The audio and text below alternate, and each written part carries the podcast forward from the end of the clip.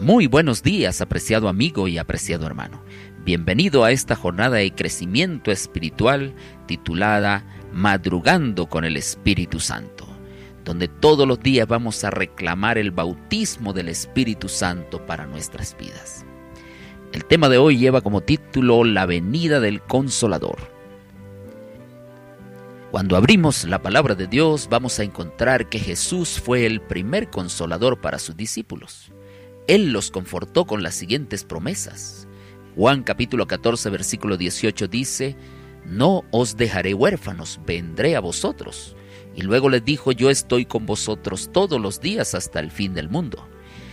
Y Juan capítulo 14 versículo 12 nos dice que Él rogó al Padre para que enviara un consolador para que estuviese con nosotros para siempre. Y luego añadió, y aún mayores cosas hará.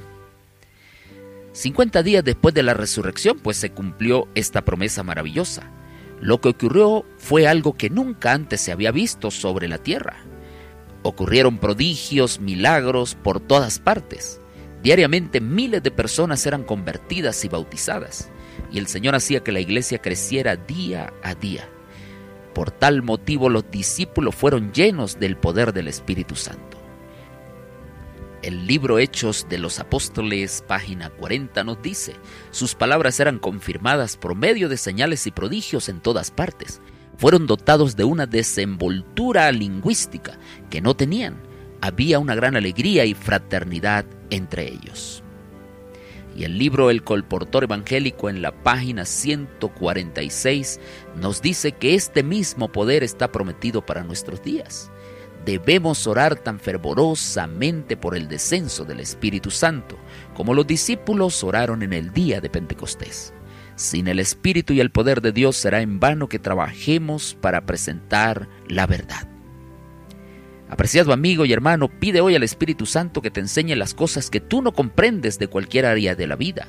Lee la palabra de Dios para que puedas vencer el pecado que nos asedia diariamente. Vive en la presencia de Cristo testifica a otros, disfruta de una experiencia práctica, cumpliendo la misión de Cristo. Hechos capítulo 1, versículo 8 dice que recibiremos poder y seremos testigos. Ora para que el Espíritu Santo te muestre a las personas que le vas a hablar de Jesús. Pide al Espíritu Santo que te convenza de pecado. Confiesa a Dios esa falta y pide el perdón. Y finalmente, adora a Dios devolviendo fielmente tus diezmos y tus ofrendas, de forma sistemática y proporcional a tus ganancias. Ora y dile, Señor, me propongo en mi corazón que hoy te voy a honrar y a glorificar en cada paso del camino. Te tendré solamente a ti en mi corazón y viviré como testigo de tu amor, para que los hombres vean mis obras y te glorifiquen solo a ti. Apreciado hermano, ten presente que aquel que es diariamente renovado por el bautismo del Espíritu Santo recibe más y más de ese poder. Experimenta y recibe las grandes bendiciones que Dios tiene reservadas para ti. Que Dios te bendiga. Que Dios te guarde en este día. Maranata.